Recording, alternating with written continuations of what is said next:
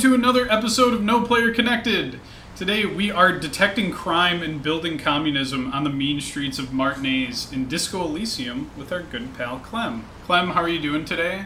We've only been in a call together for like an hour. It's been grueling. It's it's been a long hour. Um, but it's good to kick off the episode that I've been waiting for. Well, you know, and I, I this is my third time on. I'm old hat. yeah, been there, done that. Yeah. I will pay you overtime though for enduring an Thank hour you. of me talking about underwater video games with you. We're just gonna dive in. What is Disco Elysium? Because I feel like the name doesn't really give a, a hint of what the hell the game is about to the to the average person. So, if you want to go over like the broad strokes of the story or of the mechanics, whichever one, pick your poison. Yeah. How would you introduce this game to somebody? For context of like how this podcast started and how you approach people, you're like, "What are your favorite games? We can talk about them, right?" And like without thinking, quite flippantly, I was like, "Bioshock Infinite, Life is Strange, whatever, like Disco Elysium, right?" And the other two, Life is Strange, kind of a piece of cake. Dis- uh, Bioshock Infinite, a bit difficult to condense that story. And I regret so heavily picking Disco Elysium because I think it's the only game, possibly out like that I've played for sure, but I think in the planet in history that you could study a full university degree on probably. Like it's so deep and rich and I'm nervous because I don't know everything about it because it's got its own political system, it's got its own history and geography and physics, right? It's not fair. It's so it's so insane how much is going on in the game. Yes. So insane. So I just want to like preface this whole entire episode with I'm not an expert on Disco Elysium, but that's because nobody is. Okay? Nobody's a fucking expert on Disco Elysium. It's not it's not like Stardew Valley where you can just reel off the character names and build a nice little farm. You know? We're, we're, we're firing a lot of shots Sorry. right now. You've got the people who've platinumed Disco Elysium. You're questioning their credentials. Stardew Valley just caught a stray bullet. Fuck those guys. Sorry, Stardew game. Gang. Big up Stardew Gang. so, Disco Elysium, in a very succinct way of describing it, it's a role playing game in which you play a bumbling, disgraced, drunk cop who doesn't even remember his own name trying to solve a murder mystery. But ultimately, I would say that is just a tool, a vehicle, if you will, to explore this incredibly rich world of diverse characters and histories and politics and metaphor, etc. Right? That's just that's just how you get through the game. It's how you move from point A to point B. But really, the for me at least, I think solving the mystery was inconsequential. It's like a secondary thing. I just wanted to meet everyone and like get lost in the lives of the people of Revachol, which is where it takes place. Well, I think the game even expects you to just go off and do a bunch of random side stuff because that's what it's there for. One of the characters even says like, "Oh, okay, is this really related to the mystery we're working on?" and then you usually tell them you can either lie to him and say yes or say no, but we're going to do it anyway. Yeah, your character is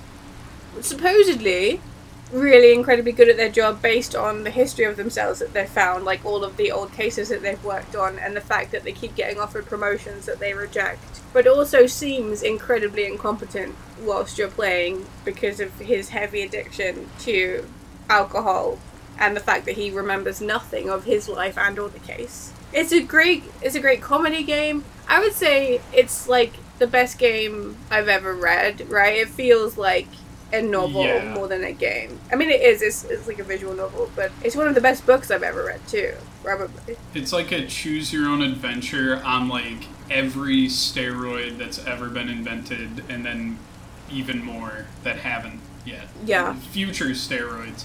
And I I think that the total amnesia thing is a really like on one hand it's genius like it's a cool way to explore a world but also it seems kind of goofy when you say it out loud. Like, how do we explore this rich world with different physics and a whole new history?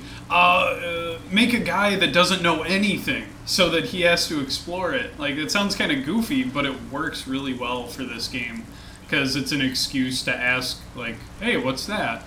and then you're pointing at like a fire hydrant or something. Yeah. Um, but then you can also say, "Hey, what's that?" And it's a statue of a historical figure, and you get like a small novel's worth of information that ultimately might not even point to anything useful, but it like engrosses you in the world. So one of the things the game does is inanimate objects speak. Like Harry's Harry Harriet Du- whatever his name is Dubois. Dubois. Uh, his his neck his ugly necktie is probably one of everyone's favorite characters in the game, and he can talk to his necktie. He'll he'll talk to random items, and it's like okay. Is it just because he's crazy? Um, yeah, it is his imagination because he's got a lot of conflicting voices in his head, like competing morals, etc., that all have fully fledged personalities, and that's fantastic. Um, but if he, he he talks to these things to find out more about the world that he's in, and that's part of the charm. It's part of the brilliance. Like the exquisite voice acting, etc., all comes to light here. It is is when it's most animated. So I think that without that element, if it was just it would just be such a fucking dry, boring old nothing game that wouldn't be game of the year ever. That wouldn't have like sixty thousand overwhelmingly positive reviews on Steam. It wouldn't be like the cult phenomenon that it is. Yeah, and going back to the like the voices in his head. For those of you not like familiar with the game, there's like a RPG like stat system kind of where you have what is it like four main attributes? And Yeah. then those get broken down. And it's really weird because there's like a stat for cop culture because you're a detective. There's a stat for like physically intimidating people. There's one for being an empath. And they all have a voice and like you said a personality. Depending on how highly leveled they are they'll chime in during different interactions with the world or with people and I've even had them like argue with each other, give conflicting reports on stuff, and it, it, it rules. You can you're literally listening to Harry's thoughts as you play through the game. Yeah, it's great. I think there's uh, I'm gonna say 24 different skills, Let me see. Yeah, 24 different voices in your head. which are all things like up. I know there's like Inland Empire is like a really famous one because it's not just like the obvious shit that you deal with like as a person. It's like here's your logic, here's your electrochemistry. There's one called Shivers. Like it's all slightly weird shit where you can build your own Harry personality. Um, under four categories, I think it's psyche, something else. um, Uh, intellect. I can I can go through all of them. I got them I got them in front of me right now. If you want me to rattle them off. if you think that'll be interesting. Uh, I'll, I'll just go really fast. Speed Okay. round. There's logic, encyclopedia, rhetoric, drama, conceptualization, visual calculus. Those are all the intellect ones. For psyche, it's volition, inland empire, empathy, authority, esprit de corps. I assume is how you're supposed to say that. Yeah. That's the cop one. And suggestion.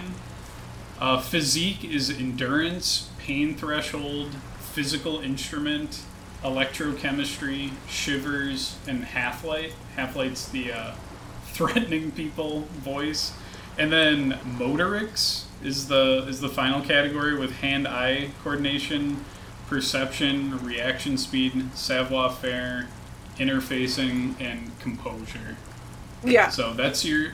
Those are all the little pieces you can fiddle with to to make your Harry. Yeah, it's it's a lot, and I found that it was. I mean, I find this in any game where like it's like, hmm, what skill do you want to increase? I I'm always sort of like paralyzed with options, right? Like, I can't. Like, sorry, there's too many. I want to be smart, but what if I need to be strong later? This is a whole new fucking. People will replay this game multiple times to like put everything into say electrochemistry or Inland Empire or I don't know perception or whatever, right? The same as they'll Yeah. replay Dark Souls with a mage build or you know like Big Knife. I've not played Yeah, Dark Souls, you- so I, I don't know if Big Knife is an option. Yeah, well, I mean, what is a sword but a big knife True. at the end of the day? Yeah. So now we pissed off the sword people. but yeah, you can like instead of oh I'm a cleric or I'm a mage, you can be like I'm empath Harry. Oh well, I'm fascist Harry, and you can. Yeah. Although that, I guess that is kind of separate, where you not only have the different stats, you have political actions that you can take, or you can form opinions on things, and the game will actually acknowledge that you're, you know, becoming a communist or like whatever. Yeah, it's um, it's tricky because it's one of those things. I I think this is how I would balance it when I was playing, but like I didn't want to be a fascist, but I also wanted to get what I needed from the exchange that I was having, right? And it's like, well, if I if I'm a fascist, I can progress my story a bit more and maybe get another clue. But if I'm a moralist, then I have to take a step back. This dude will hate me, and that's going to close that avenue of investigation. But yeah, I think there's four like ideologies, right? Communism, fascism, moralists, and yeah, liberalists. moral intern. Well, maybe I know moral intern and liberal are pretty close. I don't. I don't know actually because I've only done the one playthrough because it's such a dense game that I was like, holy shit! I, I like marathon this for like a week and a half Yeah, I. for this episode. when you were like, "I'll play it this week," I'm like, "Will you? Will you? You have got no idea." Because There's a bit of this game that I haven't gotten to because playthroughs are so different. So I don't know all the political ideologies. Oh, I, I wanted to share that Emma didn't know the tie talked at all. She never wore it. oh, she, So did she play through completely? Yeah, Without and then the she tie? played it. She played it again after I mentioned the tie to her because I was trying really hard to avoid spoilers, but she was she was fine with me telling her like what I was experiencing, and I was like, oh well, the tie told me to do blah, and she's like, I never wore the tie.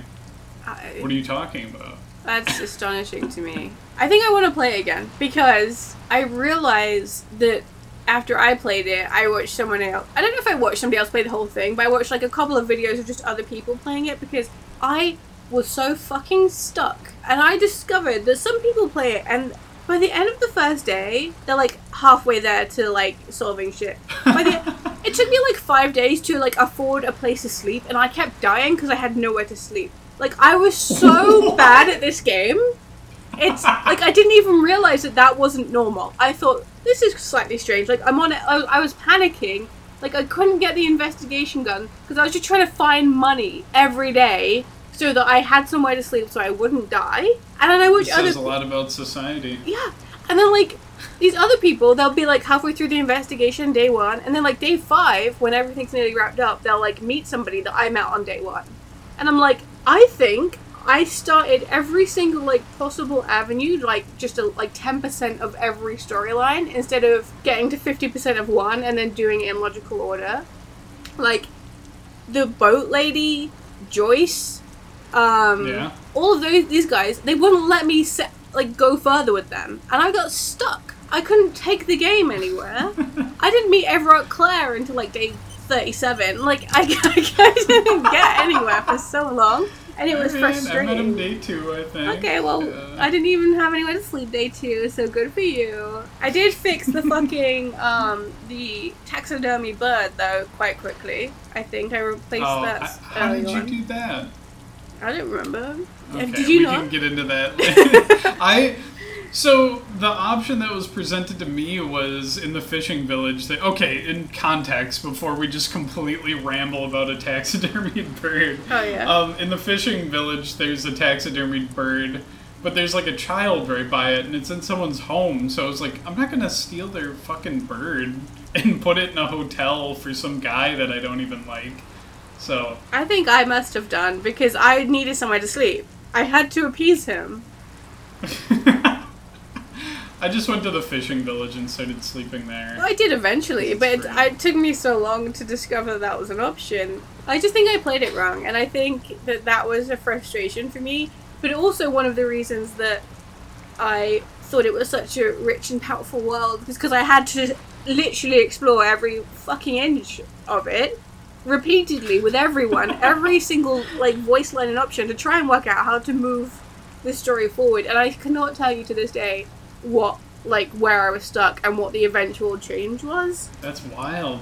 But like I was way into like rebuilding the church for the hardcore kids, like before I even like knew anything about the the dude hanging from a tree. Yeah. Oh yeah. To to like kind of steer this back to Yeah. a coherent Sorry. like what the fuck are these guys talking? Oh no, it's fine. I got off topic too with it. This centers around there's a guy that's been hanged in a tree in like the center of town. And people are speculating that it has to do with a labor dispute. And so it's a murder mystery that is nestled within a larger power struggle between a, I think it's a shipping company and a labor union. And then it kind of just spirals from there.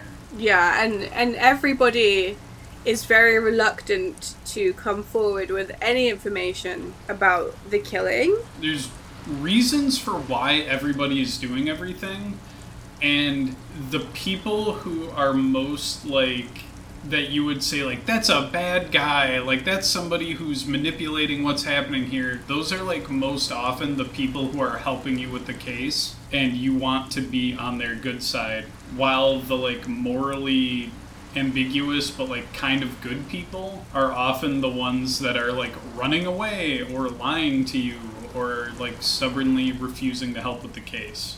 Yeah, you mean like Evrart and is it Judy? Did I say from World Uh, Joyce. Joyce. Is it World Pines? Joyce. It's I think Two pines? some some kind of pine. I thought it was two pines. So like yeah, Joyce is representing the corporation. Uh, Evrart is representing the union. He's like a stereotypically corrupt like union boss. I love Evrart. the- Can Dude, I say, fantastic job. Gorgeous draw. Like it. the art is incredible in the game, no matter what. But like his face is perfect. His voice is perfect. Everything he says is ten out. Great job, guys. Great job, Disco Elysium creators. Yeah, there's a there's a bit where he holds out like 25 real, which is the currency, and The novelty check.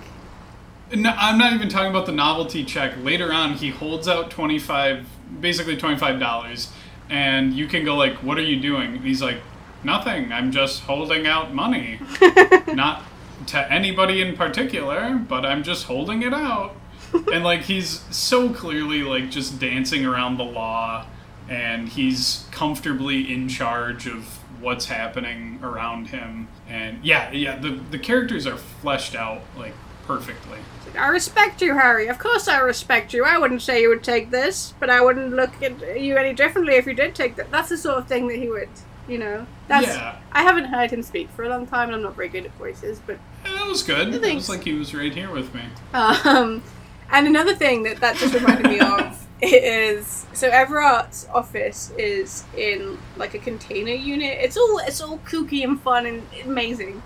But you sit on his chair and you can. I died sitting in his chair because I didn't have enough Yeah. morale to sit in his chair. oh it's i think it's your health It might be isn't health. like it's I just, don't know. yeah his negotiation tactic is literally he will sit you in an incredibly uncomfortable chair and then yeah you can just die to that that's how awesome this game is There's a lot of things in the game that you can die to that you wouldn't expect. Like I'll do, like I think I said, I'm sure, like I said to you, I think I was like, I think I looked in the mirror and I died or something. Um, or I, like I, I took a nap and that was it for me. You can just suddenly like a newspaper comes up and you're dead. You're like, oh, I didn't. Oh, what did I? How did I? So like that was just a constant cause of concern for me was having enough morale points and health points and stuff. Especially considering how long it took me to find a safe place to sleep. Yeah, I think it's like if your morale hits zero, do you just have like a heart attack or something? Yeah, I definitely had Be- one of those. Yeah, because you can. I think in the first room, if you do really terribly with your skill checks and choices, because you. I think you take damage from turning on the lights. yeah. You can take damage fan. from. Yeah, yeah, the fan can kill you. Uh, because that'll take away a point. I think you can lose a point from looking in the mirror and not liking what you see. And then there's probably like one other thing you can mess up to die, like in the first room. which is your like room in the Whirling in Rags, which is the sort of like centerpiece for the whole game, which is a hostel. It's a hostel for strays. You see loads of people coming through, which is fantastic. the backdrop of like this whole game like the the setting is i believe revachol is kind of like at the center of a lot of different countries and so it was once like a trade hub i think but then it had a communist revolution that overthrew its like old monarchy and then an international coalition came in and bombed the hell out of it and it's just never fully recovered. And so there are parts of the city that are still bombed out. There are there, there's like parts of buildings that people are still like operating businesses in where they don't know what's behind certain doors. They're just closed off. yeah. And no one bothers to find out what's in there because everything's shitty and broken and it's such a lovely combination of like you said like some things are kooky and really pretty other parts are like really depressing and have all this war imagery surrounding it but god it's it's a amazing setting It's amazing, like if uh, you said about the doors, like there's like an arcade behind like one door and stuff like that. I, like you I go. never opened it i never got in that emma had to tell me i never got into that door See, I wonder how much of it is necessary, like, and oh, how much I might have missed too. Because I'm sure, like, one of the things about I okay, so I've got so many things that I was like, oh, we can talk about this, and now like they're all coming to me at once. But like, I feel like um, all every single character in the game is deeply flawed, but mostly most of them are deeply lovable too.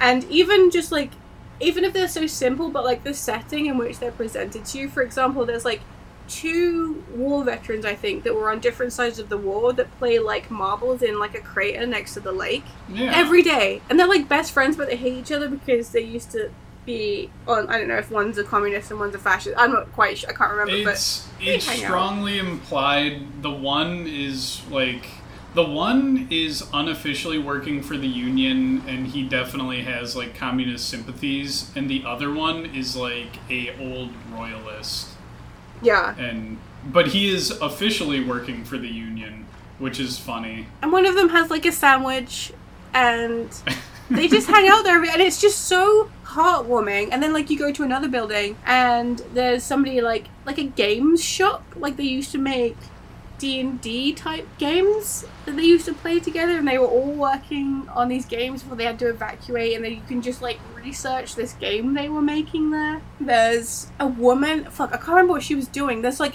I don't know. You must have gone to her like little room. She like lives at the is it top of the dice maker Yeah, the dice. She, I guess she was making dice for the uh, the games people, perhaps. oh she she's just making dice for like anyone that's around like tabletop rpg people Yeah, I lo- like. I love her little house. It's so pretty, right? She sits near the window and there's all like light coming in, and it, it sounds like. So this is like a. How do you describe the environment? Was it isometric? Like Yes, yeah. This is like a top-down isometric perspective. but it's a very like watercolory art style. It's Yes. not like pixelated or anything like that or realist. It's like well, it's like a painting, but an isometric painting that you and only your characters move, and there's like loops of animation for like the characters or or maybe like a ship sail or something, but that's it. But every corner of this world of like Martinaise has an, somebody that's just so interesting and different just hanging out in it that has like a really distinct look, a really distinct allegiance, probably, and it's very, very flawed, but also very easy to talk to and thrilling to have a discussion with because of predominantly. And I know this is one of your questions. Uh, talking about the voice acting in this game is phenomenal. Oh, it's so good. It's the best. It very rarely can I say like, oh, this is the best X or Y thing that I've seen in a game. This has the best voice acting I've ever listened to, hands down. I don't even think it's close. Anything, not just like video games. I think like it's Yeah. and it's so well written. Like I, if Aaron Sorkin didn't do like courtroom and legal drama, but did like magic realism and like maybe with a touch of politics, like which he's great at, like this, you would get Disco Elysium. Like it's it's like it's so well written. Like the the script is like everything that they say is smart. Well, especially Harry's like inner dialogue is so witty and creative and inventive, but not like you know, like sometimes when stuff is like funny and like intelligent, but you've heard it a million times. The way that Yeah. he, the way that everything in Disco Elysium describes stuff is completely new and poetic and not predictable, and that it floored me and it made me like love writing again, like literature. It made me think, oh, maybe there is some creativity left in the world because this I didn't anticipate. Any of these, all of these sentences are new to me. It's so good. Yeah, and I just think about the sheer volume that they made that the average player won't hear. It's got a million words in it. I think. When you look at the stats that you have, like it's you're probably not going to level up all of your stats to the point where all the different little personality traits chime in for every conversation. And so every conversation is going to sound differently depending on your loadout. Your, your loadout, your character build, whatever. You have something called a thought cabinet, which is like Harry's inner like ideologies and things that he's focused on. Those can give you separate dialogue options. And so there is just this like mountain of beautiful dialogue and voice acting out there and during one playthrough you're probably going to listen to like what an eighth of it maybe Yeah. if you're like exhaustively going through It's it's so hard to say. Like in a lot of games, it's like I can definitively say that I've done. I've 100%ed like this, but you you would never know in Disco Elysium if you've 100%ed the dialogue options. I feel like with all of the different um, movable parts to create a different type of Harry. Yeah, in in different situations playing out during playthroughs. Like I was comparing notes with Emma and she never met the pigs. The pig. She never met Yeah, it's a lady who thinks she's a police officer, so she calls herself the pigs and she has your gun if you I've not play met the game her. certain- yeah, exactly. Like for me, that was like a life or death, like scary moment in my playthrough. Emma never met her. You haven't met her. Oh my! Did you meet the guy in the shipping container that isn't Evrart? I don't know. The light bending guy? Oh yes, that was trippy. Yeah. That was so cool. The, and it was such a okay. Okay, It's like so what the fuck? Why is this happening? so so the game will present you with a shipping container, and you can do a rhetoric skill check to convince the shipping container to open. Which is like, haha, like Harry's fucking crazy. What a goofy little moment, but you have a chance to succeed. And, it, and your chances get better the higher your rhetoric is. So, all right, what's in the what's in the shipping container? you get the shipping container open and there is an individual that has light bending around him and the closer you approach your money in game skyrockets and you're like what the fuck is going on? They explain this with an established like scientific principle in this world that if your net worth is equal to like 0.02% of another individual's like your perception of them and the laws of physics will start to bend. So it's a very fancy goofy way of saying harry's dirt poor and this guy is a billionaire he's so rich that the the laws of physics are bending around him It's so inventive. It's so good. Yeah, I, I like I put a lot into rhetoric because I was like, this is a game about talking and cool shit, and like I'm a big language fan, so it was like rhetoric was an, an obvious thing for me. And I also didn't drink or anything like that. I'm like good guy. I'm good cop. oh yeah me too Harry. But talking of uh, physics not applying to something, should we talk about the pale? Oh, the pale freaked me out when I when uh, Joyce started talking about it, and I had no clue about it at all. But I I, I turned the floor to you, the pale expert. Uh, for a start, I want to say, like, why the Pale has no right being in this game. For like, what? So they made it's a detective story, but then it's set in a place that's really like down on its luck. It's very it's an eat the rich city. It's been shit on for hundreds of years. It was been like two thousand years since its golden era. The world's uh, all like a massive competing political ideologies, and then they're like, hold on, but what if instead of sea between continents? It's a physics defying massive antimatter, possibly, who knows? That's just how like our how we would interpret it. And Yeah. at the edge of the Pale, it's just sucking shit in in like a big wall of matter disappearing. And for a long time, people couldn't traverse the Pale and they didn't know if anything else was out there. And if you go into the Pale, uh, people would lose their minds. If you go deep enough into the Pale, numbers don't work anymore. Math doesn't exist in the pale. Two and two isn't four. Can't, it doesn't. You can't even comprehend of two and two in the pale. It's not a thing until. Oh god. So there's like, dude, why is it so deep? They have these. they have these like religious historical figures called the Innocents, and one of them was called Dolores Dei. There's a church in Revachol, sort of like with dedicated to her, I think, or at least the uh, stained glass window is Dolores Dei.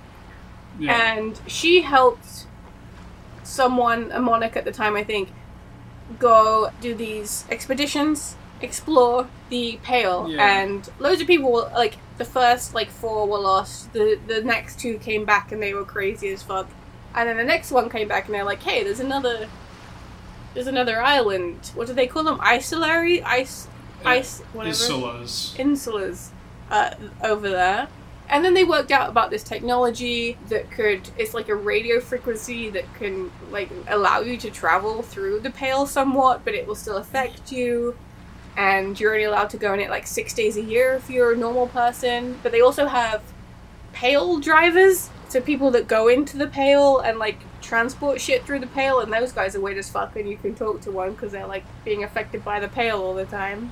And Yeah. there's a little bit of pale in the church. There's just a two millimeter dot of pale in the church, and everyone's like, "Where the fuck is that on the land? That's not meant to be here." Go on. oh, I oh, I was just gonna say that it's so cool that like, I I caught glimpses of people discussing the history of traversing the Pale too, and they talk about like, oh well, there's actually signs that ancient peoples may have also been able to travel the Pale using methods we don't.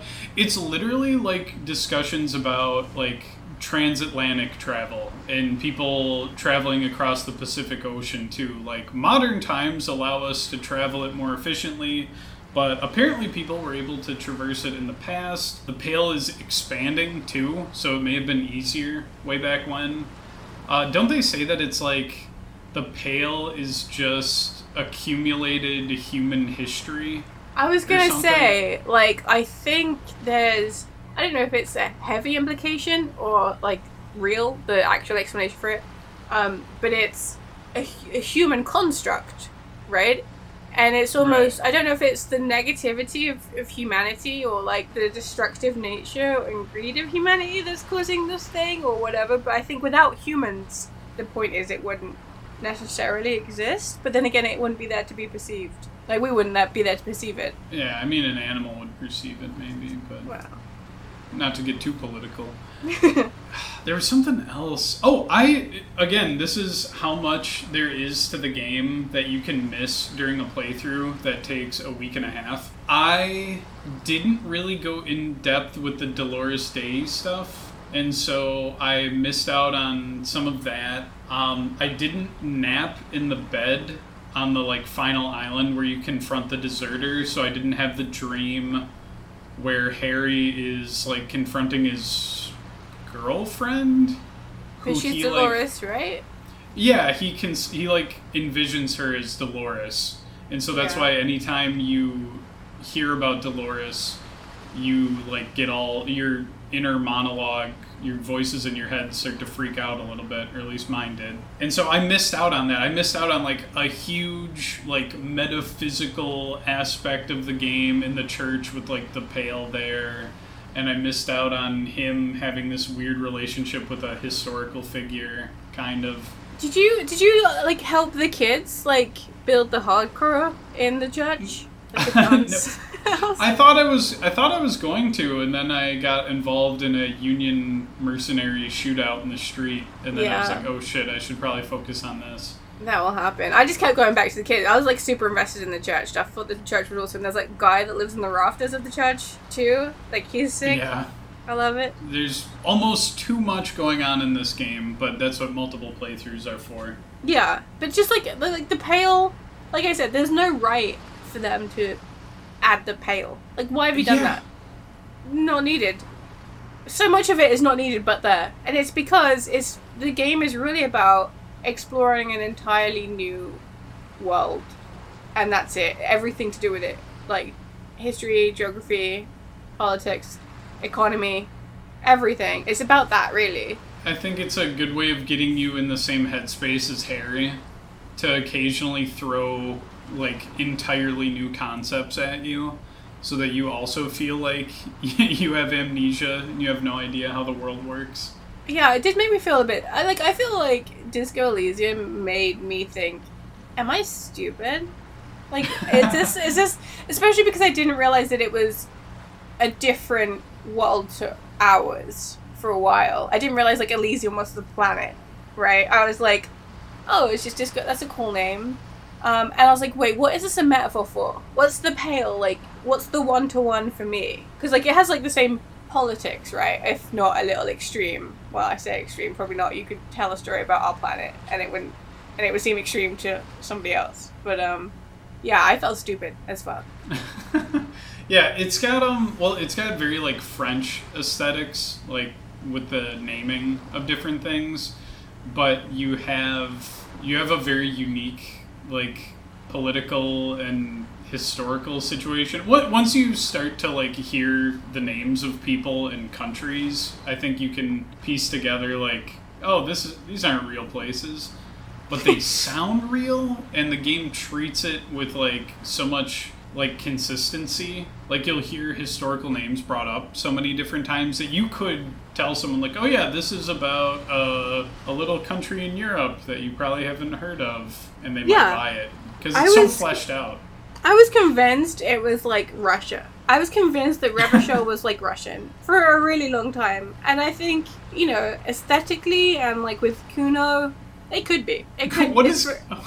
why is Cuno Russian? I just like it, like the, the way that they dress, like in the tracksuits, and and it gives Russian. It's giving Russian. No. Ah, I, I, all the naming for me was like, oh, it's fr- like Martinaise. Like that sounds like it's French. Yeah, and then but you run into people, oh, Revachol. I'm like, okay, I get it. I see what's happening here. You're tricking me into playing a French game. did you um skip? I'm not skipping to the end permanently, but to skip to the end. Did you recruit anybody to the police station with you? oh, I got Kim. I got Kim You got on Kim? my side. okay. Yeah. Okay. Wait, did you recruit somebody else? Can you recruit somebody else? You could recruit a little a little fella. a I would never recruit pesky Cuno. fella. No. you wouldn't I- give him a better future. No, I He's think a- he's earned it. I think he has he's a good heart. I d- he does. Um, for context, there's an incredibly annoying child named Cuno that refers to himself in the third person. Uh, but you get hints of humanity behind his otherwise lifeless eyes. Yeah, he's very rude and he throws stones at the body the entire time, uh, which doesn't help for research purposes. Or just for general human decency. Yeah, you probably that. shouldn't throw rocks at a dead body.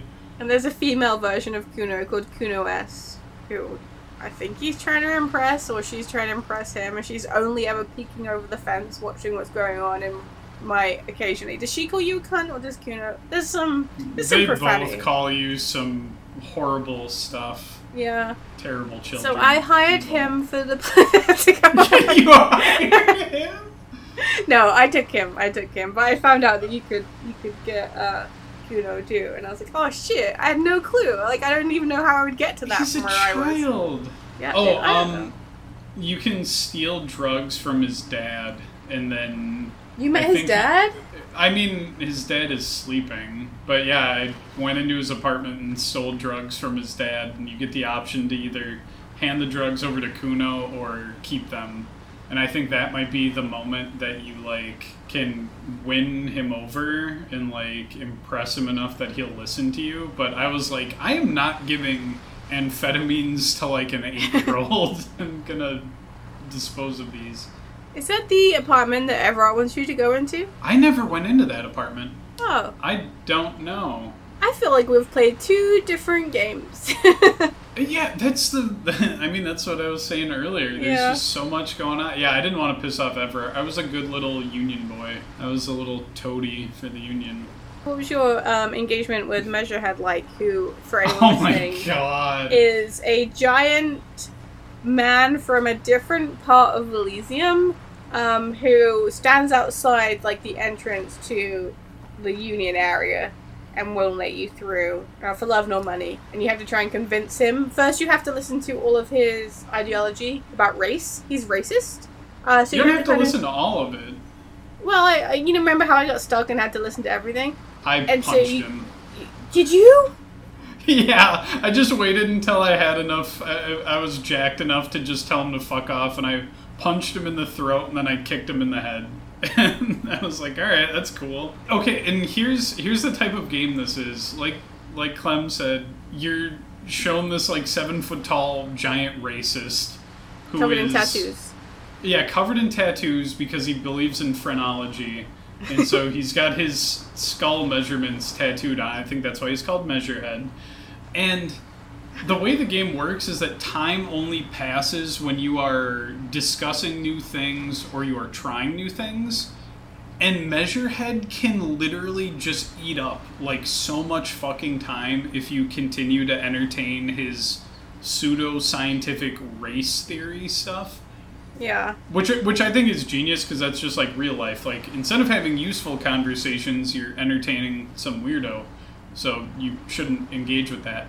But you can buy into his racial BS to like win him over so that he'll like let you press a button that you need to press and then you can go further and like internalize it like you can become a I think you can just become like a racist fascist piece of shit in this game Yeah. if you want. And alternatively, you can try to beat up Measurehead. And that's what I worked my way up towards during like my first 2 days. Like that was my major obstacle was I am not I don't want to listen to this racist anymore, so I'm to beat him up. See, I was I was trying to be a good little fake racist. I was trying to make Measurehead believe that I was a racist without being one, but like the game is like, well, no, you have to internalize that.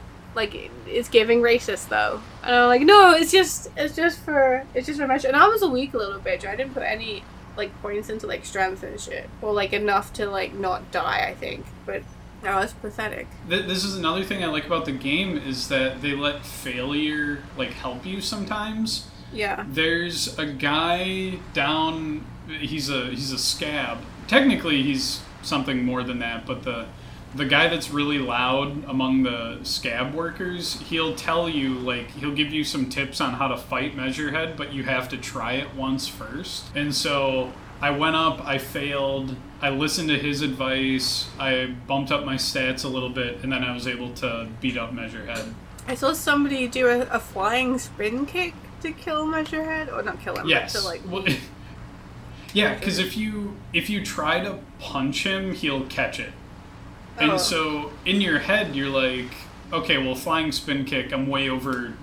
I'm in way over my head trying to do that. That's goofy. But he's actually expecting a punch, and one of your inner dialogue thingies will say like he's he's anticipating a punch. You have to go for the kick. And so, if you have your stats high enough, they'll kind of like hold your hand and tell you what options to pick. It's really cool. To add to like the inconsistency of Measurehead, like how if you pay attention to like how nothing he says makes any sense at all, he will later on like work with you to take the dead body down because you beat him in combat and talk to his boss. yeah. So yeah, he's he's so goofy. He's obviously he's a terrible person, but I think he's a perfect example of like the the nuance that you can find in this game that's like under a cover of absurdity because on the surface it's like oh he's a big dumb racist guy who has like an encyclopedic knowledge of history kind of but when you dig deeper it's he's using any means to like justify his goofy beliefs and even when he's confronted with like contrasts. Like he's not even from the area that he's glorifying. And if you point it out, he gets really awkward. You point out that his bosses aren't the same race as him, and he points out that like oh they're fighting polycultural capitalism uh, he he just like makes up a bunch of goofy excuses and he has no actual intellectual like coherency to him Yeah, I think that that's that was a great summary of Measurehead James. I was just, I was sorry, I was listening, but I was also like, wait, I wanted to ask you about your favorite character, but I couldn't remember her name, but I've remembered it. Would you like to talk about Lena? oh Well, Lena. yes Yeah. Uh, yeah however i think her name's lena right Yeah. Probably. The the heart and soul of Disco Elysium, Lena. so she's your favorite Um, no, I mean, I love her. oh same same But I don't love know if she's my Evrart, favorite you know. either but like I I Evrart just there's something about him. I I just I want to talk to him all day. he is a very fun character but we can we can talk about uh, lena first Yeah, she so Lena is if anyone's unfamiliar. I I don't think you could miss Lena. She's not one of those like skip it characters. I mean, you could not speak to her. I guess I don't know if she plays a pivotal part in the story, but she's a sweet woman that's always downstairs in the whirling in rags, which is, as I've mentioned before, sort of like the central part of the Disco Elysium video game map, um, where everything happens, or at least comes back to that point. She's she's got a little blanket on her lap. She's in a wheelchair, and she's always talking about her husband, who is a crypto a cryptozoologist, obsessed with like cryptids or phasmids or creatures that a lot of people don't believe exists. He does. She used to, but through your course of dialogue with Lena and getting close to her, and she's an absolute darling, like Nan figure, you realize that maybe she's beginning to worry that there isn't anything there, and she's a little bit worried for her husband, and she just wants him to come home. Right? Is that a good? Is that a good summary? Is that correct? It's been a while since I've spoken to Lena. And I mean, part of it is also her husband's just been out for like a really long time, and he's getting older, and it's fucking cold and miserable here. Yeah. And so she's worried that he's pushing himself. But yeah, there's a great. uh, I mean, do you want me to get into the like towards the end game stuff that you learn about her and her husband? Yeah, husband? get into it. well, it's just this beautiful thing about how she has childhood memories of encountering a cryptid called the Insulindian phasmid, which is like this big, like, insect that looks like it's made out of reeds, and that's how it like camouflages. And because of her experience with that, that's what led to her going on like her first date with her now husband, and she's starting to doubt whether the thing exists and it's kind of like cascading into her questioning their whole relationship and whether her husband would still love her if this hadn't happened. And it's just like this heartbreaking like story of doubting and wondering if like their relationship is built on some weird lie uh, which what happens towards the end of the game clem? As we are exploring to try and find the perpetrator, a little cryptid or a phasmid appears from the. Is this what you're talking about? yes Yeah, a little phas- a giant phasmid. appears. no Dude, what the it's- fuck are you talking about it's so creepy. Well, at first it's creepy because I, you know, I hate like it's got a very like spider esque. It's like a stick insect, right? But giant. It's like yeah it's big probably like twelve foot legs, but folded up. Um, Yeah. Stick insect is like it looks like a collection of reeds, but that separates. And the Insulindian phasmid has existed this whole time, forever, just out of sight of everything that's come by. It hides, but then it starts to speak to us, and it sounds a bit like uh, the Empress from Neverending Story. It's got like a very like, um, i never uh, talked to it oh you you didn't hear it speak? I didn't. I was worried about spooking it and like hurting it, and so I just like reached my hand out. We took a picture, and then it went away. And so I Oh. was, I was like, "Oh, you delicate thing! Like I don't want to jeopardize you being here. I don't want Kim to shoot you." so It has like a very auto-tuned female voice that's a bit dreamlike. It's like hello, oh, but not like that. but but nice, like Yeah, I appealing. like that. That was good. Yeah, like a sing-song auto-tune empress type. Boy, I can't believe you didn't speak to the Phasmid. I didn't want. I, I was worried. Okay, I was worried it was gonna like attack if I got too close, and then Kim was gonna blow its brains out, and then that was the end of it. Yeah, you can't. Kim's a bit. It's got a trigger finger on him. That's. Yeah, he's he's a sharpshooter. What'd the bugs say? what the bugs say? I can't remember. Do you know I played this game two years ago?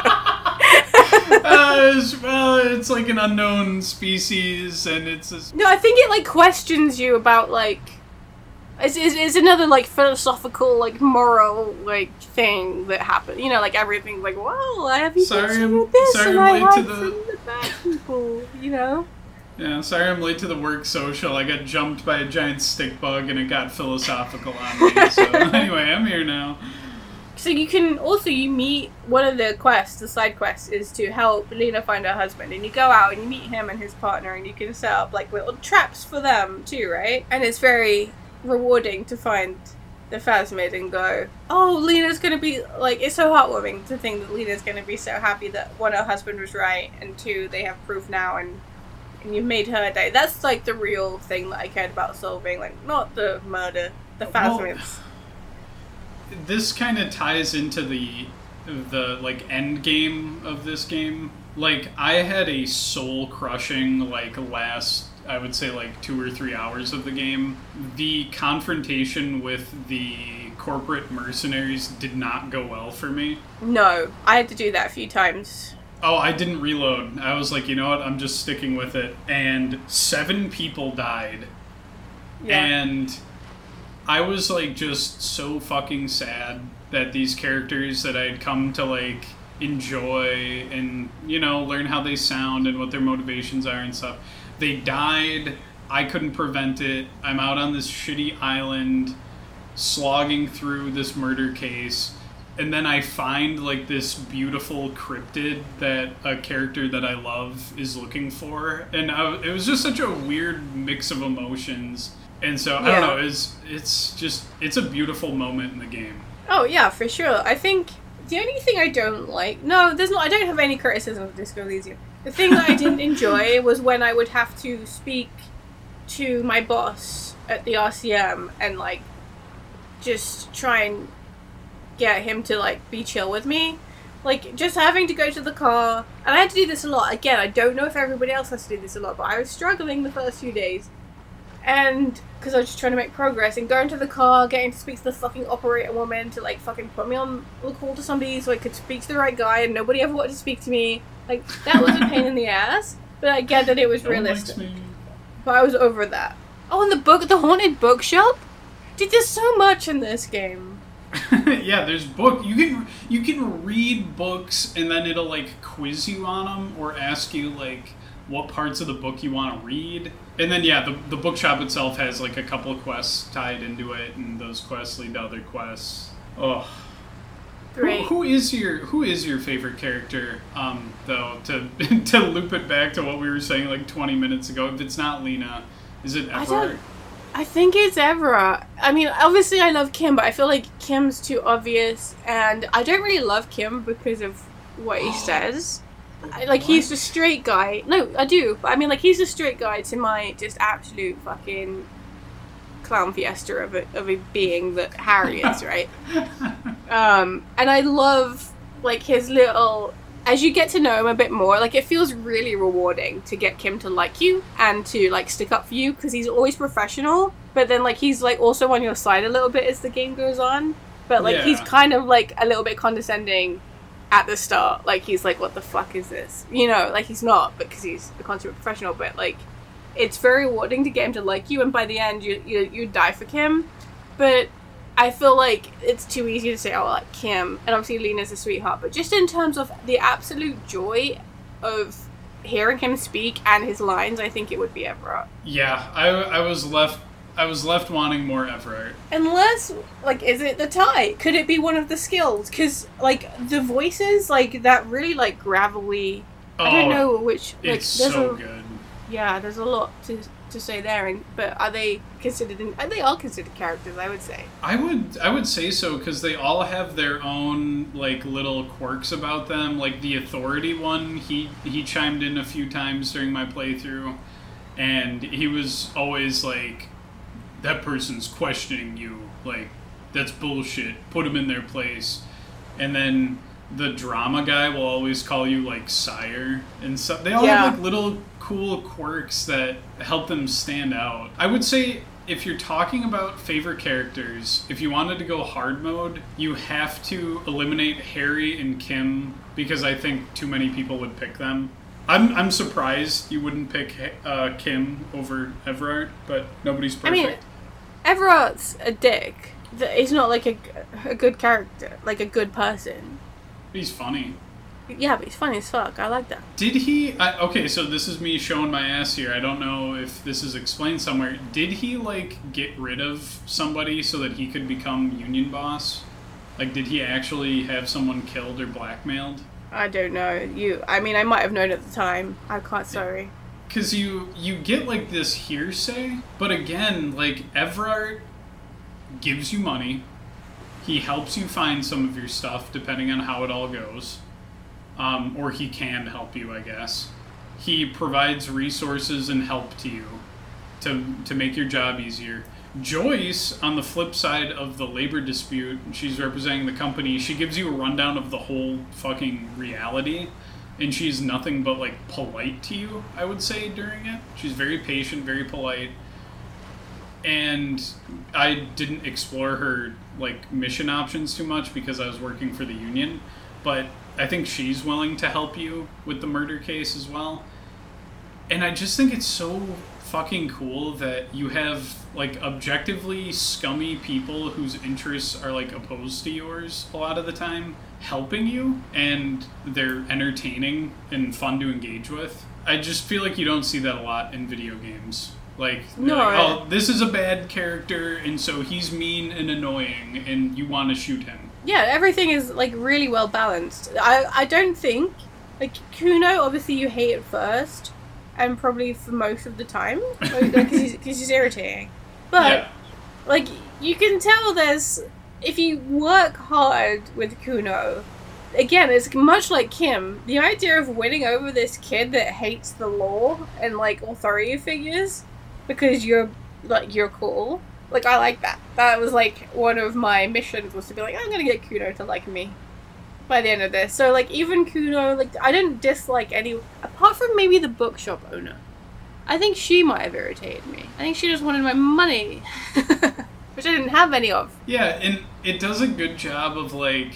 I think you can align almost every character in this game to one of the like ideologies that they try to like have be a focus, and I think even characters like the bookshop lady, I think she is supposed to be your average everyday person who strongly believes in like oh if you have money it means you really worked for it and that's the important thing that you need to focus on and so Yeah. you you go in there expecting like a nice kind like bookshop lady and you get this I'm gonna put my daughter out on the street so that she can advertise my bookshop, even though it's fucking freezing outside. And I'm gonna Yeah. I'm gonna bug you for perusing books instead of buying them before you read them. Yeah, she she's my least favorite character. I like her daughter. Her daughter is fucking ten out of ten. Congratulations. Oh, super adorable. Wonderful. Well, surprised that it came out of her. Uh, yeah, she's my least favorite. And the, like, it's a lot to say that she's your least favorite when there's like murderers and racists in the game, but she's she's the worst. Yeah, the racist lorry driver, whose name is racist lorry driver, also pretty bad. But there's like almost not enough there to properly hate. Do I get a tracksuit from him though? Like, I didn't. okay, did you get the tracksuit, like the Zaum tracksuit? Uh, I I got one of the nice tracksuits, but I didn't get it from him. I can't remember who I got it from. Did you get the jacket that said like "fuck" on the back or whatever? yeah, yes, I got the I got the piss F slur. Um, Oh, jacket. yeah, it wasn't fuck, was it? I remembered No, that too politely. But Oh, um, but for the for the lorry driver, like there's almost not enough there to properly hate. outside of like, oh yeah, he's racist. Like the bookstore lady is like not nice to her kid. She's dismissive of like everything. You just get like this lo- like deep loathing for her. Like the Yeah. lorry driver, you can just ignore him. You can tell him to fuck off, and it's nice and cathartic. And then you move on with your playthrough. But the the bookstore lady, like you'll run into her a few times, but but she isn't racist, or at least Whoa. she doesn't. Well, we don't know that she could also Well, I mean, be racist. I was gonna say, like, yeah, she might be, but Lena is racist.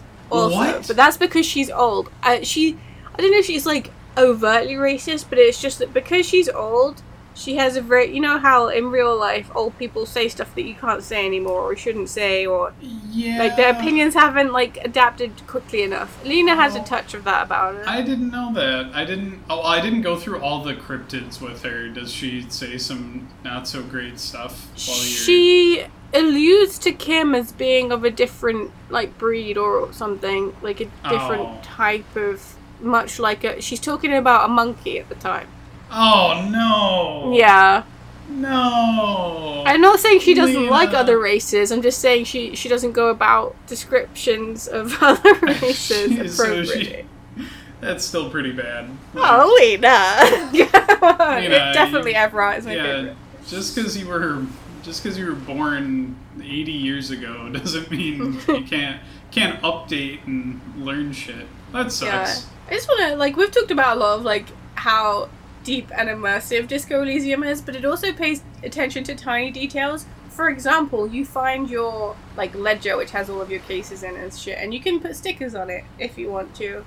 Like, why is that there? Don't know, but love that you can. I didn't know you could do that. That's wild. Did you talk? Did you like go through everything and have like a big ledger time talking to your ledger and stuff? I didn't. No. Kim, there's a lot. There's a lot of ledger action. Did you read all your old cases? No. No, I Oh, didn't find did it. you find your ledger? I. Uh, It's in like I think it's in the bin behind the Whirling-in-Rags. Oh shit! I may not have found it then. Yeah, you can put stickers on it. I think it's where you put the pen that Lena gives you as well. Maybe if you have it. Oh, a drunk guy took that from Oh, maybe that. Regrettably. Oh, yeah. Wow, we really did play two different games. Your Lena's racist, mine isn't. I lost a pen. You found a funny little book that you put stickers in. I spoke to a Phasmid. You did. I, I like tried to pet it and then chickened out. Kim took a picture of it though, so that rules. How do you feel about the ending? Because I saw some people like arguing about the ending. What's the ending? Exactly. Oh, What's the What's the ending to the game, Clem? I don't know. I don't remember an ending. I'm just Isn't- like Kim comes and works for us. Yeah, that's basically the ending. Is we found the killer, who Yeah. you. It, I'm kind of frustrated because the killer is not somebody you knew for most Don't of the give game. a shit about again another Yeah. indication that it's irrelevant. It's just a, a vehicle. Yeah, but like I would have liked it to be somebody who I could have like sussed out. Yeah, so for sure. there's like a there's a reward like oh I had some suspicions. Oh no, it's just a sniper on an out of bounds part of the map that you couldn't get to. So yeah, uh, I, like I saw whatever. some I saw some people saying like that's kind of a cheap ending. Like you just come up with a new character. Oh, it's the killer. Lock him up. Yeah. Recruit Cuno. Put a little badge on him. All right, guys, let's go get tacos. I don't think it would have like like because I'm like, oh, it's a vehicle. Who cares? Like about the investigation. You're just meeting everybody, learning about the world. Like it's a really cool environment. Magical realism is a great time. But I don't think that having it be somebody that we've known would detract from that. But I also don't think it being a random guy detracts from Disco Elysium because that's not the point of the game, in my opinion. I don't really care who. It would have been cool to be able to guess, and obviously you spend a lot of the time trying to deduce who it is, and like, I, like just naturally, it's human nature, right? To go right. I've got this amount of clues. Who do I think it is? But like every time, I was so frustrated because it was it was taking me so long to play the game that every time, like when I got to, um, is it Ruby's hideout, and she's like playing that music really loud at us, and she could kill us with the, the music or the radio waves, but she doesn't. Yeah, I was gonna And say it's like- like, it's more sinister than music. It's like weird, pale science It's shit. pale science, yeah. Like it's it's frying your brain, but she like turns it down to speak to us and go, "Oh no, it wasn't me." and I'm like, oh, for fu- like, can it please be you? Because it's nobody. and like, I've just been on a wild goose chase this entire time. And if it's not you, we don't have any other leads. Like, it's, it's go back to the start at this point. If it's not you. So that was quite frustrating, but like, it was still a cool journey. Yeah, to get yeah. It's not a game that is ruined by the ending. It's just one of those like the rest of the game is so rich and well thought out that I was just a little sad that it's got like that one last misstep. But you're right, it does feel like, oh my god, please let you be the killer. Somebody be the killer. I'm sick of running around. Well, maybe there's something like we're missing in that too, though. Maybe it's like a message about like no but like about like um expectation perhaps maybe it's cl- maybe it's something clever that the developers did. They're like oh you expected to be a lead it's just irrelevant. It was just some random guy because life's disappointing. You know because i feel like there are a lot of political and moral and philosoph- philosophical messages in disco elysium so maybe that's just one of them. Yeah, and there is there are a few moments where I think the game tempts you to be a little trigger happy and like try to accuse somebody right away. Um, and so like with the Hardy Boys, the game is like framing it like, yep, Titus did it, they all did it. It's a group that did it. Yeah, so maybe there's some kind of message there about how you shouldn't immediately want to get a nice, easy solution to it. yeah there we go It's actually a good thing that the ending sucks ass. Right. yeah What what was like your go to like build or like stats that you went with when you played through? And also what was like your allegiance to the different factions when you first played through here? Or your first complete playthrough, not your twenty days living on the streets. Um, I think yeah, I said like it was like rhetoric. I was all intellect and like a touch of psyche. Like I wanted him. I just wanted to like no one to get the better of me. I wanted to be able to deduce like when somebody was lying. I wanted to get a lot of information about the world when I was walking around. I wanted to apply logic to situations. So it was like um, rhetoric, encyclopedia, logic, um, I think maybe a bit of visual calculus. It wasn't drama or conceptualization. I don't think I had to put a little bit in esprit de corps, um, just because I was pissed off at like those phone calls as I discussed earlier. I was like, "Fuck you!" I just I don't know how to me. talk to police. Yeah, um, and maybe some suggestion too, which I think pairs really well with rhetoric. Um, like logically, it does. I don't know if it does in game. But yeah, I was like piss weak. Absolutely piss weak. No like coordination, no strength. I had such low perception. I almost like I thought I soft locked myself. If your perception goes below zero, you can't use some doors, and you can get trapped Oh. in a building. And then I found out I can just change my glasses, and then I was able to move around again. But I was like, I think my save file's corrupted. I can't get into some of these buildings. I think my game is glitching out. Uh, no, I just had literally no points in perception, and then something was taking perception points away even further. Yeah, I the clothing was a godsend to be able to balance stuff out a little bit, or to like switch stuff when you need it for different conversations and different dice dice rolls and stuff. I think I was trying to be a moralist. I don't know if I achieved it very well, but I think that was like what I was trying to head towards. But I think if I did it again, maybe I'll just put all of my points into motorics and fascist and be a fascist and just see like what happens. You know, like because I think mine is probably. I see a lot of people actually play like drunk, crazy Harry as their first playthrough. Uh, maybe I'm just really boring, but yeah, I'm gonna try and be like a fascist guy that is very aware of his body next time. Harry was too much of like a, my sad little meow meow, and so I was like, I'm not gonna let you drink, dude. We're gonna get you. We're gonna fix you. We're gonna get you right. We'll listen to your favorite song, and will we get sober together? Yeah, yeah, and um, yeah, he was also a raging communist in my playthrough, which I Oh. thought was a lot of fun. Um, you could get Egghead to scream communist slogans in his little tent.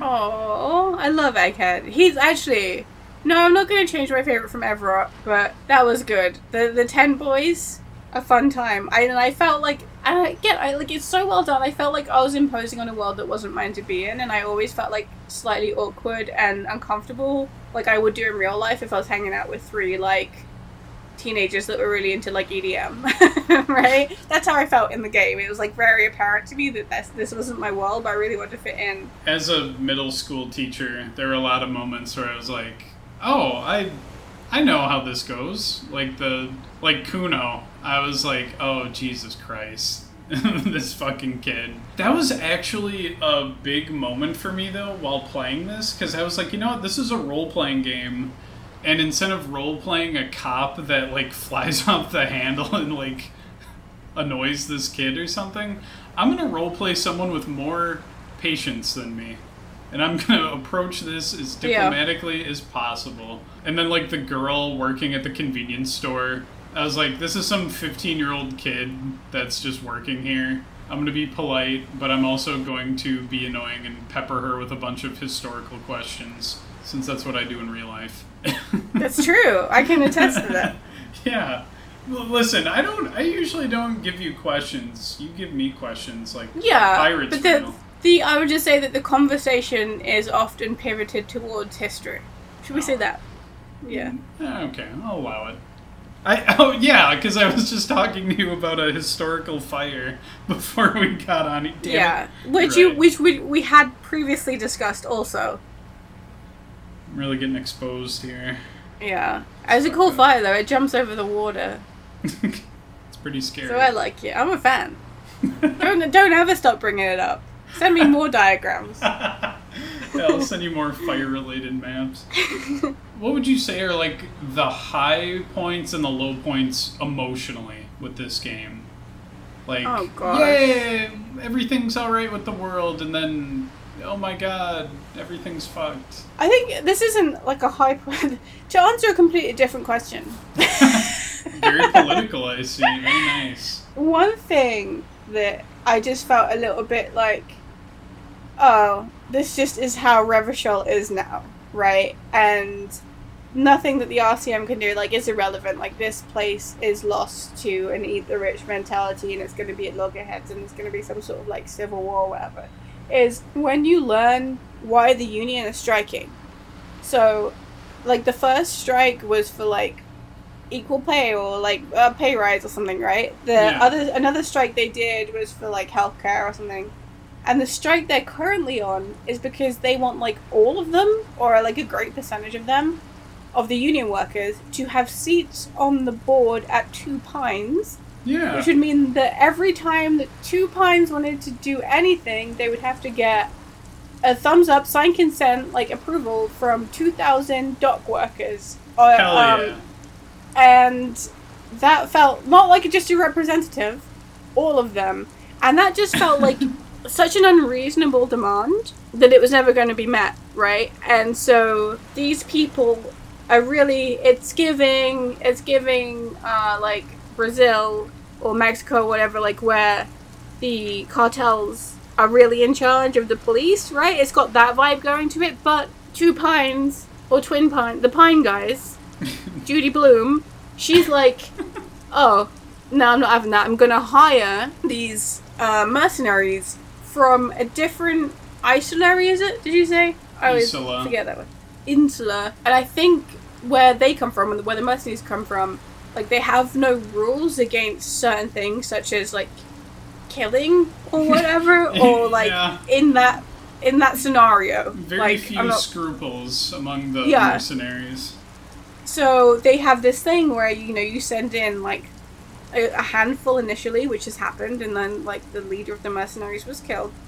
And then next time you send in like twenty, and the next time you send in like a hundred, and like they bring like a warship or something with them, and they just destroy everything. And Joyce says, you know, because I think Harry says, well, there's like thousands of dock workers, like twenty Yeah. mercenaries or whatever, can't take them on. And Joyce is like, have you ever seen like a wasp go in a beehive? like they'll fuck them up is what she's saying um, and you just go oh Revachol has all these rich lovable characters whether or not they're misguided, and it's fucked because as much as you love them, they're also fighting for something that you don't that is wrong or that will ultimately hurt them. And there's there's going to be loggerheads forever, or there's going to be a great loss of life because both sides are being unrealistic and demanding. So that was that was a sad moment, I think, to go. There's no hope here, and I don't know if that. I don't think that's what it's about because everyone seems to have personal hope, right? Or unless they're losing it, but that just felt a little hopeless. I well, see, the thing is, I think that the demand for every dock worker to have a seat on the board is like would you say that's a high ball or a low ball like i think that's a hard negotiating tactic that Evrart is just using to get concessions out of the union or not the union the company but the company has instead of like budging so that workers can get more profits out of the company. They're just like, what if we just killed people? And yeah, it seems like the city's just heading towards another like bloodbath. And like you said, I don't. It's hard to imagine it like turning shit around. Because I also don't think there's a lot of like weaponry around so the yeah. dock workers or the people that live there can't really protect themselves effectively against the like the mercenaries. I mean they send like three and in my game at least they kill the main like protecting force in the community. They kill most of the hardy boys. And that's with the police intervening and the police almost died too so yeah, yeah. if any significant outside force came in to enforce what the company wants, like it's just going to be a total fucking mess. And um, there's also a decent amount of the story. It felt like to me at the time dedicated to talking about how advanced and incredible and heavy and and valuable this armor is that the dead guy was wearing. And like pieces of it have already been stolen. And the mercenaries are like obviously decked out in this like futuristic or whatever special armor, which in Revachol is like people want to sell because it's you know unheard of money for them. Yeah. But like you spend a lot of the game learning about like how incredible this armor is, and it's like okay, well that's not like a, a smoking gun, right? It's we need to know this because we need to know that the mercenaries actually carry an incredible amount of power and that they are a significant threat to the, the Hardy Boys and the Union and the and the Hardy Boys are literally like guys that you would see at a cafe. They're they're like roadmen, right? Like they're they're shouting at women in the street like, "Oh, I love get your tits," but like ultimately, you don't know that they can be gentlemen. yeah, they do protect Ruby, the hardy girl. They do. They stick up for her, uh, and but yeah, it's just like I've seen Titus in real life. Like I've seen that guy at a cafe before. Mm-hmm. Like I don't know, and like a that, greasy spoon. Yeah, yeah, and so when in my playthrough they all got like gunned down except for two of them, that was my low point. Where, like you said, these characters that have these rich backgrounds and you pass the time talking to them, even if you don't like them, I was like, oh god, they're gone.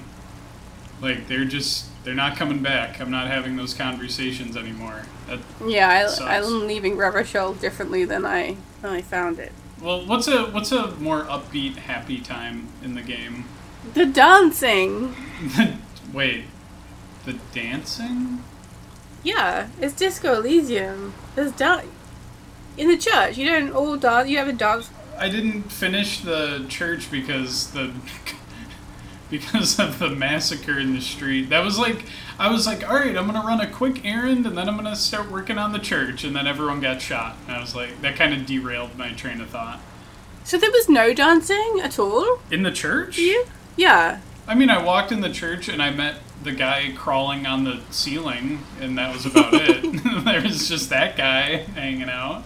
So you never get to, um, do you never speak to the woman that's experimenting with how to like it, um, impact the Pale? No, and... I never found her. Oh, see, that was all my whole favorite thing. Like I ditched everything else to just go and check out the church, try and rebuild the church for Egghead and the gang. Yeah, the dancing, the dancing moments. It's Disco Elysium. I'm like, yeah, this is. You're right. Like Harry loves disco. I I didn't get to dance. I got to sing for the karaoke. Oh, uh, yeah, that and was I failed time. it. So yeah, he does not have a good singing voice. Emma succeeded, and she said that he sings in the reptilian like lizard brain voice. So it's like Oh. creepy and growly, but everybody likes it. I guess. I don't recall. I know that I was there with like a guitar, maybe. I don't know if there was a guitar involved. What? It's definitely there. I definitely sang, but I don't remember it going well or being invited back. Yeah, Kim was the only person that liked it when I sang. Good Oh, old Kim's Kim. a good guy. Uh, yeah. What was your? Was that your like high Oh. point moment? I think my high point was either knocking out Measurehead because it was just like such a moment of glee, Yeah. or talking with Evrart because he's so fun.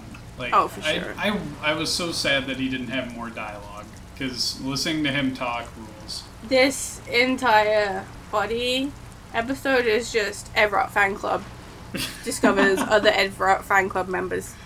like that's it, right? We're going, you two, me, I, us. You can point to so many good characters in the game, though. Like they're, I don't know, they rule. Okay, I do have one character I disliked, and it was um, Harry's Harry's partner that talks What? funny.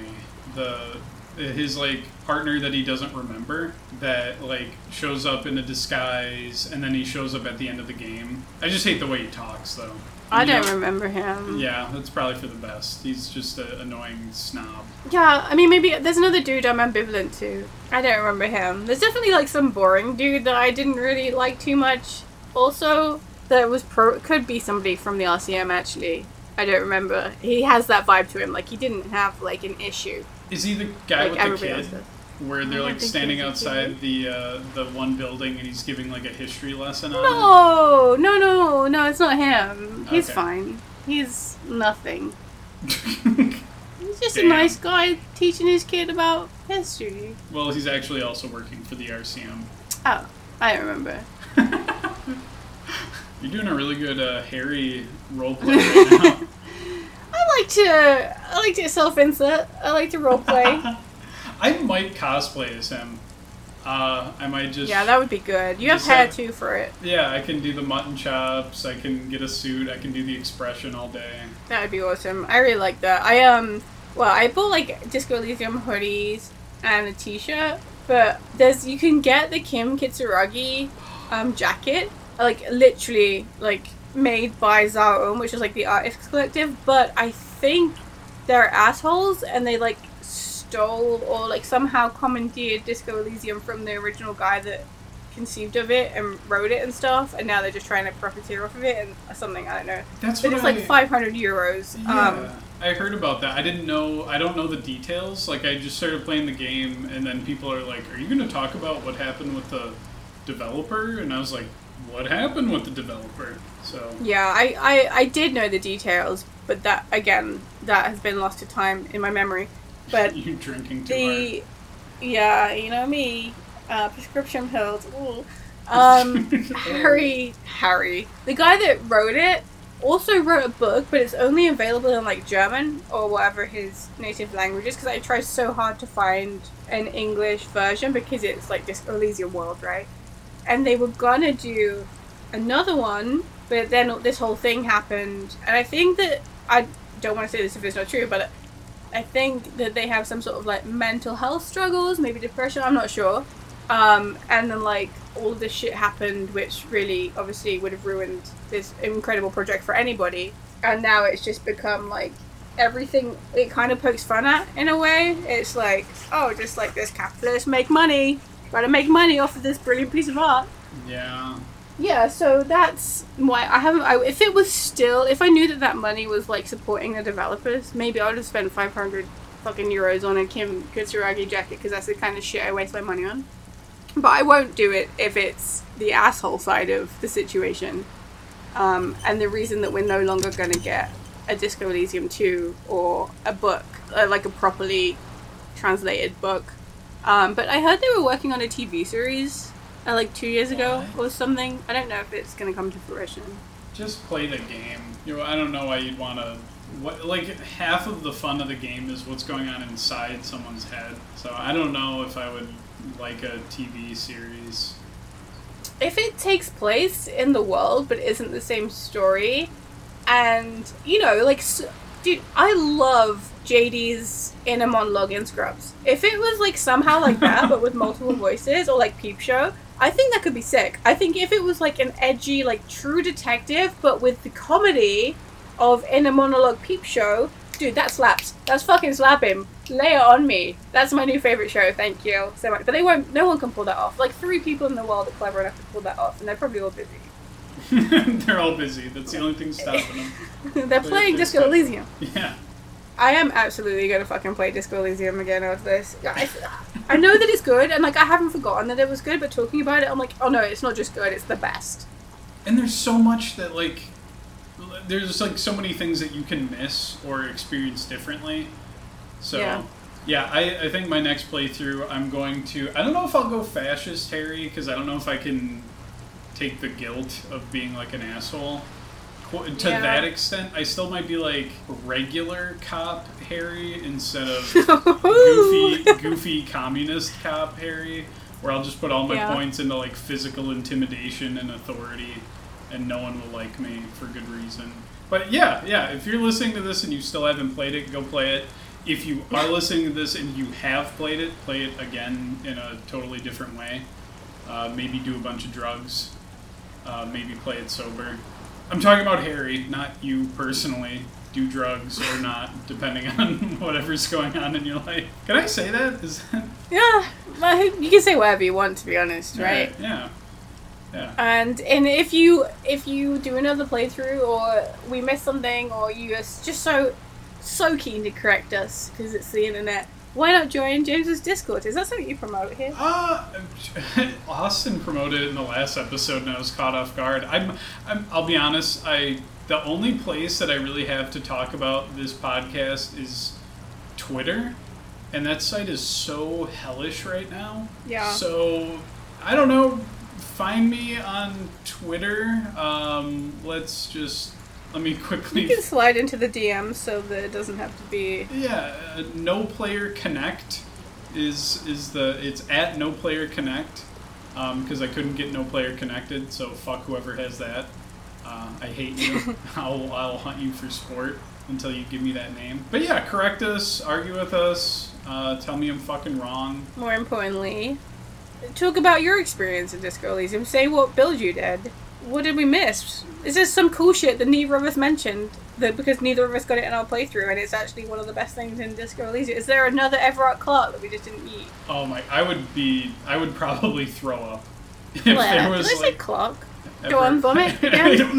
no, I was just gonna say, if there was a character of the caliber of Evrart and I just didn't get to him, I would be so upset. So, right yeah same so tell us about that Yeah. Tell us about anything. Clem, is there anything else you want to plug before we uh, before we wrap this up? yeah go listen to my other episodes the bioshock infinite and life is strange also as terribly explained but we have a nice time All right. Can you can you say the line? Do you remember the line this time? Fuck. It's something like goodbye. See, something about see you later. Right? That's pretty good. That's close. See ya.